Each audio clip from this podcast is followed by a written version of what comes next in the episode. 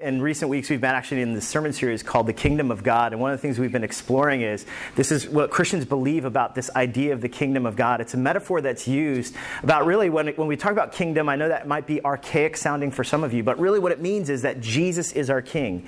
And what does it mean for Jesus to be the king instead of CNN? Or Fox News or Drudge Report or whatever it might be that might be your source or our source or our city's source for who the king is. Maybe it's the government, maybe, maybe it's military might, maybe it's all of these different kinds of kings that the world might offer. Maybe it's your education, maybe it's your career, maybe it's money, maybe it's the New York Mets. Whatever it might be, uh, all the things that, that might kind of offer themselves as being kings, what we've been talking about in this idea of the kingdom of God is really that we are a people who orient our lives around a king named Jesus. And what does this kingdom of God look like?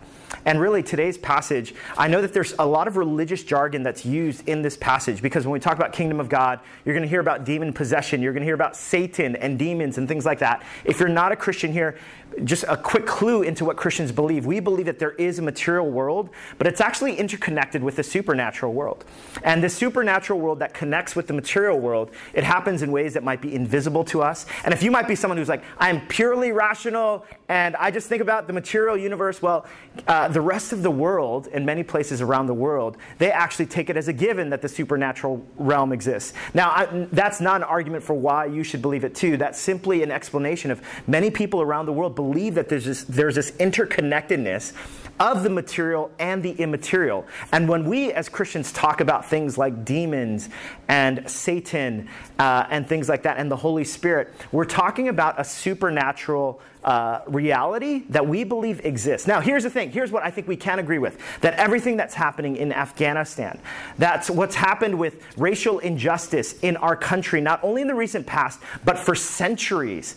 Uh, what the, the rumors of wars and the wars that have occurred, the strident kind of discourse and belief and fighting that's happened around the world, wouldn't you and I, we'd all kind of admit that no matter how much we might progress as a community, as a society, as a world, as a people who might have the best education, somehow there are things that seem almost demonic or immaterial that has continued to cause so much strife, division, and bloodshed.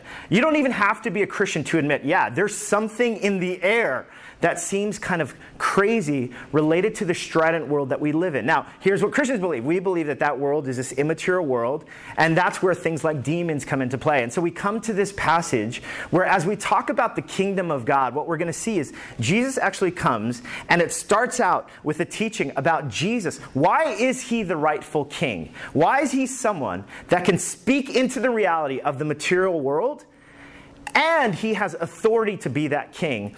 But then he starts talking about a very important teaching, and that teaching kind of propels us into this idea of the unforgivable sin. Now, some of you, maybe when you hear that phrase, or even as you see the title, the unforgivable sin, some of you have walked in and been like, I wish I didn't come today because there's a lot of things that I think have been unforgivable in my own life, and I wonder if I've committed that. Well, I hope that you can lean in to this teaching to hear what is this unforgivable sin? And what does it mean when it comes in? How does this unforgivable sin actually describe what the kingdom of God is like? But before we get there, let's start with this idea of the kingdom of God, because this is how the passage begins. Jesus, they brought him a demon possessed man. Now, uh, in today's world, there's mental illness. We also we believe in mental illness, chemical imbalances, but we also believe that there is this supernatural realm where demons can possess in different ways. And they brought to him a demon possessed man, so he's deeply troubled, if you can imagine. Someone who's deeply troubled, who was also blind and mute. In other words, his physical infirmities were so clear. He's blind and he's mute. Now, look at what happens to Jesus. It says, and Jesus healed him. Because that's what Jesus does. He basically signifies that he's got authority over the immaterial world as well as authority in the material world. Over our physical bodies, he's got that much authority because he is the rightful king. Jesus healed him so that he could both talk and see. All the people were astonished and said, Could this be the son of David? Now, what is that phrase, son of David? The son of David is basically this phrase that the Jewish people thought uh, the Messiah would come through the line of David. And so when they, they're talking about the son of David, a Messiah was someone who was going to deliver the people of Israel who had been historically oppressed. And so they were longing for someone to come and to deliver them. And so now they're asking this question oh, snap. This guy has authority over the physical world as well as the supernatural world. This is who this Jesus is. It, could this be the son of David? Because they're asking this question Could this be that very person who's the king over the, the supernatural as well as the natural world? And Jesus is answering that question. But notice, notice the reaction of how people react uh, to, to this healing.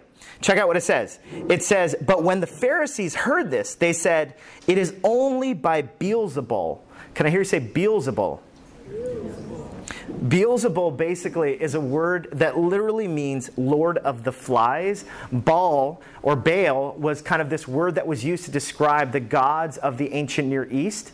And so when he says Beelzebul, he's talking about Lord of the Flies, but he actually interprets this and he says, It is only by Beelzebul, the prince of demons, that this fellow drives out demons. Uh, so, in other words, the Pharisees, who are the teachers of the law, in other words, they're the religious experts. All of a sudden now, they come with this teaching and they're basically like, oh, he's doing this by some demonic power. Now, here's where Jesus basically, look at what it says. It says, Jesus knew their thoughts and said to them, Every kingdom divided against itself will be ruined, and every city or household divided against itself will not stand. If Satan drives out Satan, he is divided against himself. So, in other words, they're accusing him of being Satan when he's the one who's actually healed the physical as well as the demon possessed. So, Jesus is basically saying, How does this make sense? Satan is not going to drive out Satan. And Satan basically means adversary. How can this kingdom stand? And if I drive out demons by Beelzebul, by whom do your people drive them out? So then they will be your judges. But if it is by the Spirit of God, in other words, if this is what God authors, that I drive out demons, then the kingdom of God has come upon you. Do you see what Jesus is basically saying? Like, if I'm the one who's going to cast out demons, heal the sick and the lame, you should know that I am the rightful king because the kingdom of God is here and it's available to you and to me in the physical world and in the super and in the uh, immaterial world. So Jesus is basically saying, I mean, he's basically answering the question with logic. He's basically saying, how can Satan drive out Satan? That can't be done.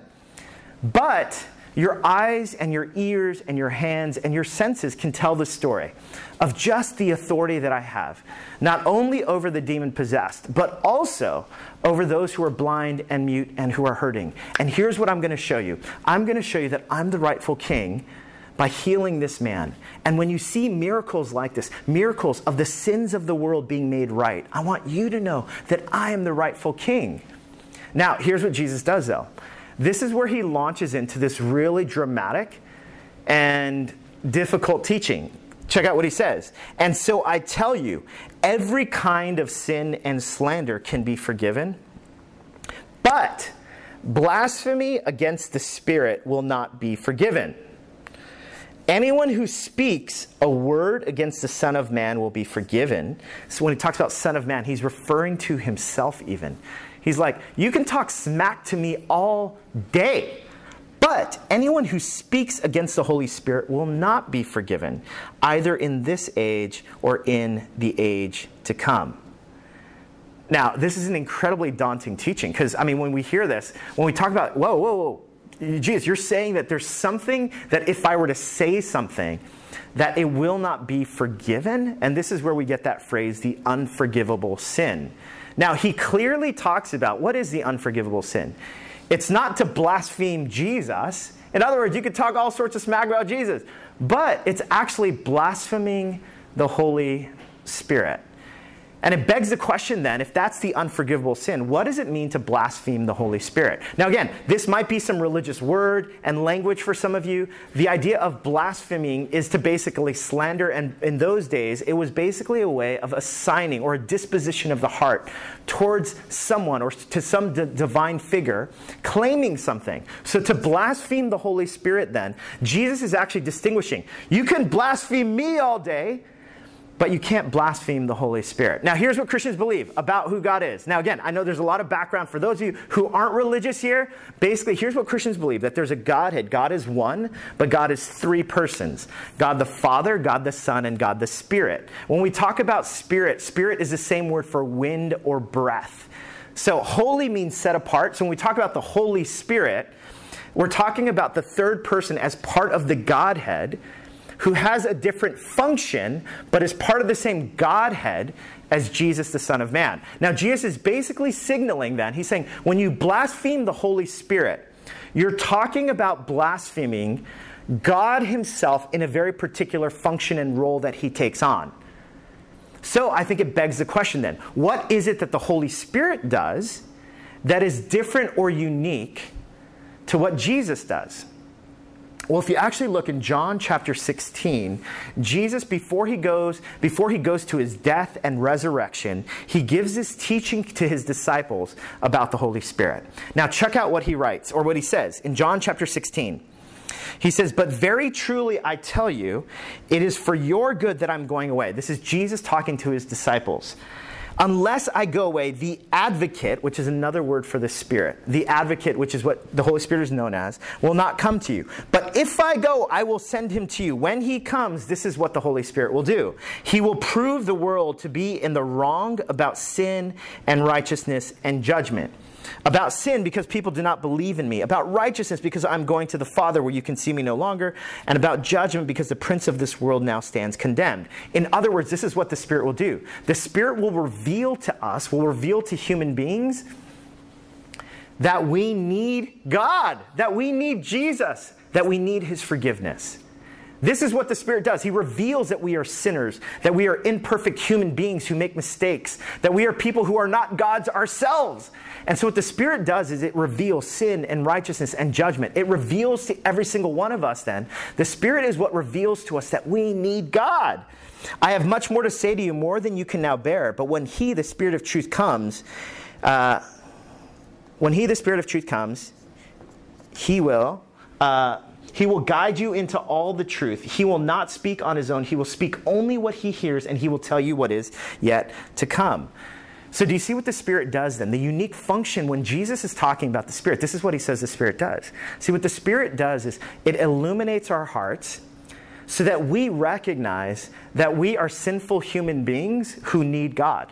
We are imperfect, fragile, broken human beings, and we are sinful, and we need God. And the Spirit is the one that guides us into all truth. In other words, the Spirit is the one who reveals to us who Jesus is. Now, here's what this means then to blaspheme the Holy Spirit, to go against the Spirit and the work of the Spirit, is essentially to reject our need for God. So when he says, listen, there's one sin that will not be forgiven, it's this sin. It's the sin where we become so self righteous, so self serving that we basically say, I don't need God. I can do this on my own.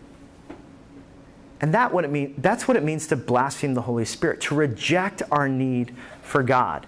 In other words, if you don't want forgiveness from God, you won't be forgiven.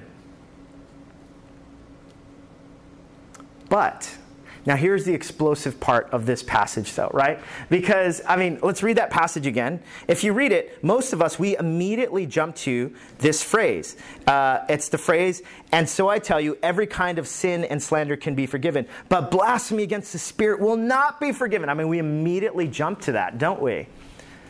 But check out this explosive phrase right before it. Look at what it says. It says, every kind of sin and slander can be forgiven. Now, if, if we jump so quickly to the, listen, this is what won't be forgiven, we've actually missed the most explosive phrase in this teaching. Here's what's so startling is Jesus basically says, you see, in the kingdom where I am king, every kind of sin and slander can be forgiven. So, what does it mean to blaspheme the Holy Spirit? What does it mean to be unforgivable? It's when you say, I don't want forgiveness. I don't need God. But here's what Jesus basically said right before that He says, But if you do admit your need, if you do admit that you need God, it doesn't matter what your background is. It doesn't matter what sins you've committed. It doesn't matter how far you might feel from God. If you want forgiveness, every kind of sin and slander can be forgiven.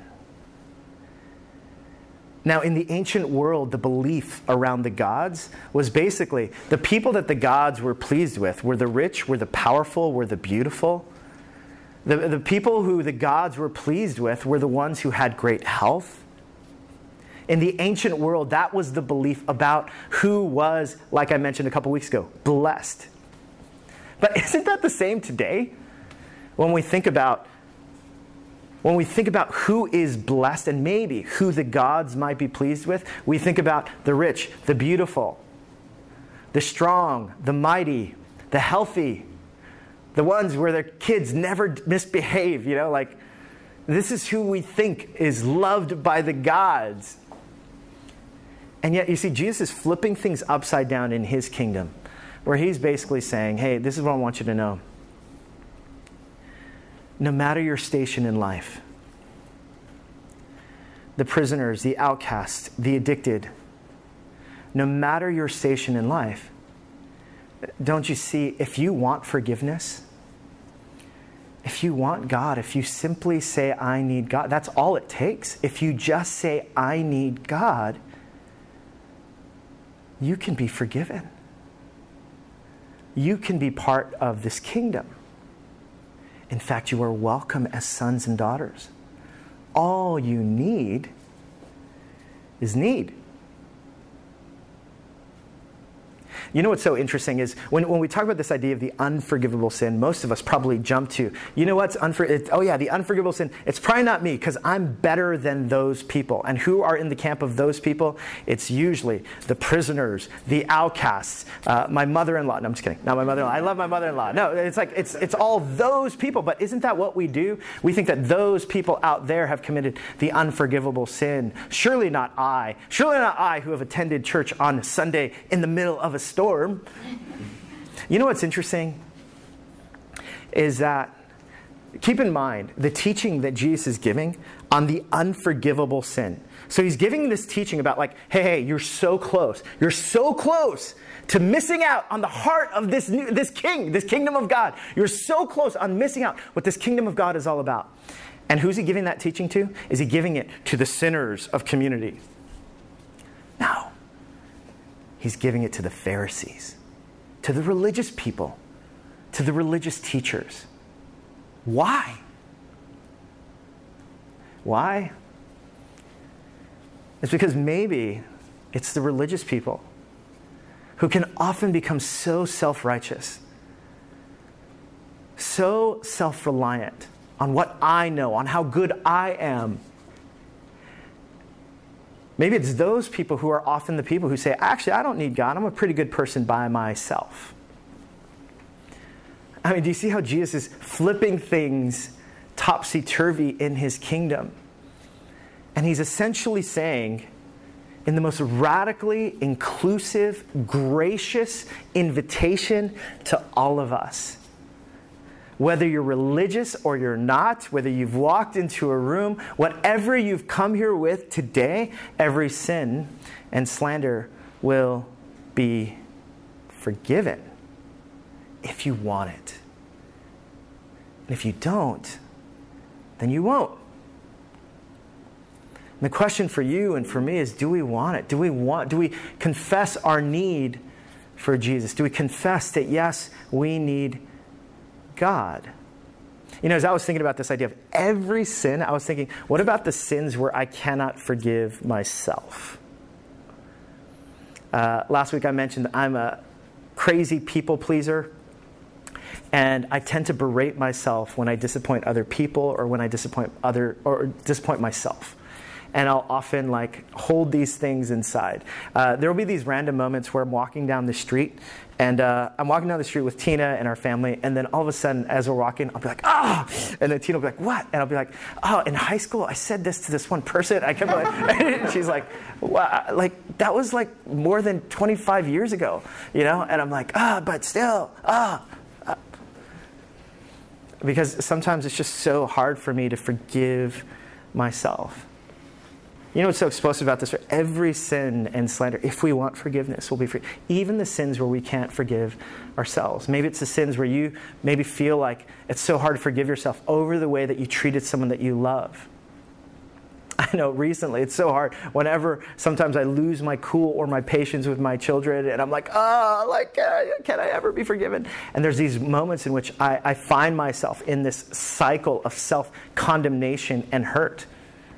And yet, here's what Jesus says every sin and slander will be forgiven. If you want forgiveness, you can, forgive, you can be forgiven. Well, not, what about not only the sins where I can't forgive myself, what about the sins where I can't forgive other people? Like each one of us, uh, by virtue of being human beings, we've been hurt, betrayed by people. Maybe it's by people that we thought were supposed to love us deeply. I know that for most of my life, that uh, person uh, is my father, and some of the hurt that I experienced uh, growing up with my three brothers and my mom, and just the violent household we grew up in. And for years, it was just so hard to ever think about God loving and forgiving my dad. And for me personally, there's no way that I could ever bring myself to, to think of forgiving him. And yet, despite my own human frailty and bitterness and brokenness, I mean, here's what's so explosive about this statement every sin and slander will be forgiven. That if my dad wants forgiveness, he'll be free. Like, this is so crazy. Now, do you see how this goes against all the modern and ancient sensibilities of who is acceptable before God?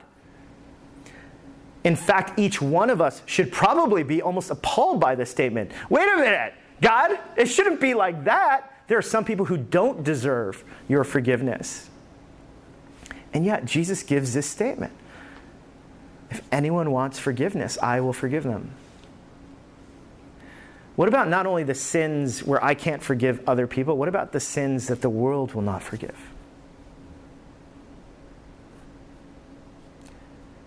I mean, just think about that. Just think about some of the greatest atrocities in the world. The people and the movements that have inflicted pain and death and suffering.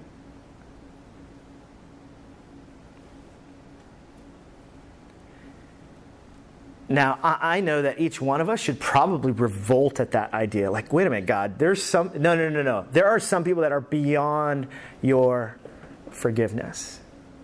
There's no way. No way.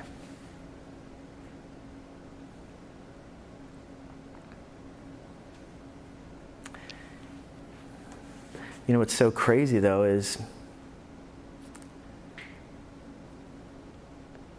Jesus says every, every sin and slander will be forgiven. If someone wants forgiveness, that if sin runs so deep, my grace runs deeper still.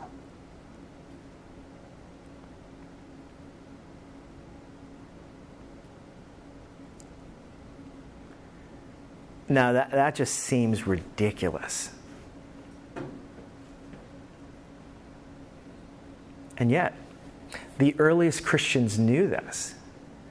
And that's why when they were talking about this kingdom about what God is like and the kingdom of God that's at hand.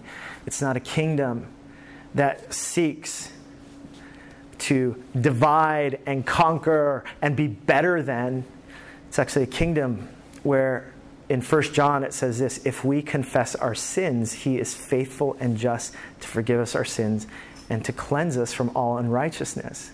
I mean, isn't this beautiful?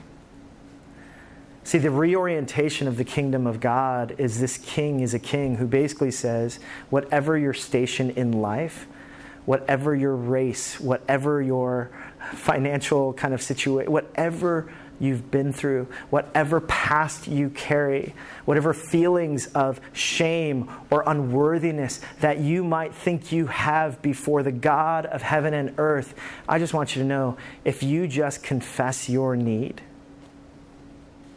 then let's have a party.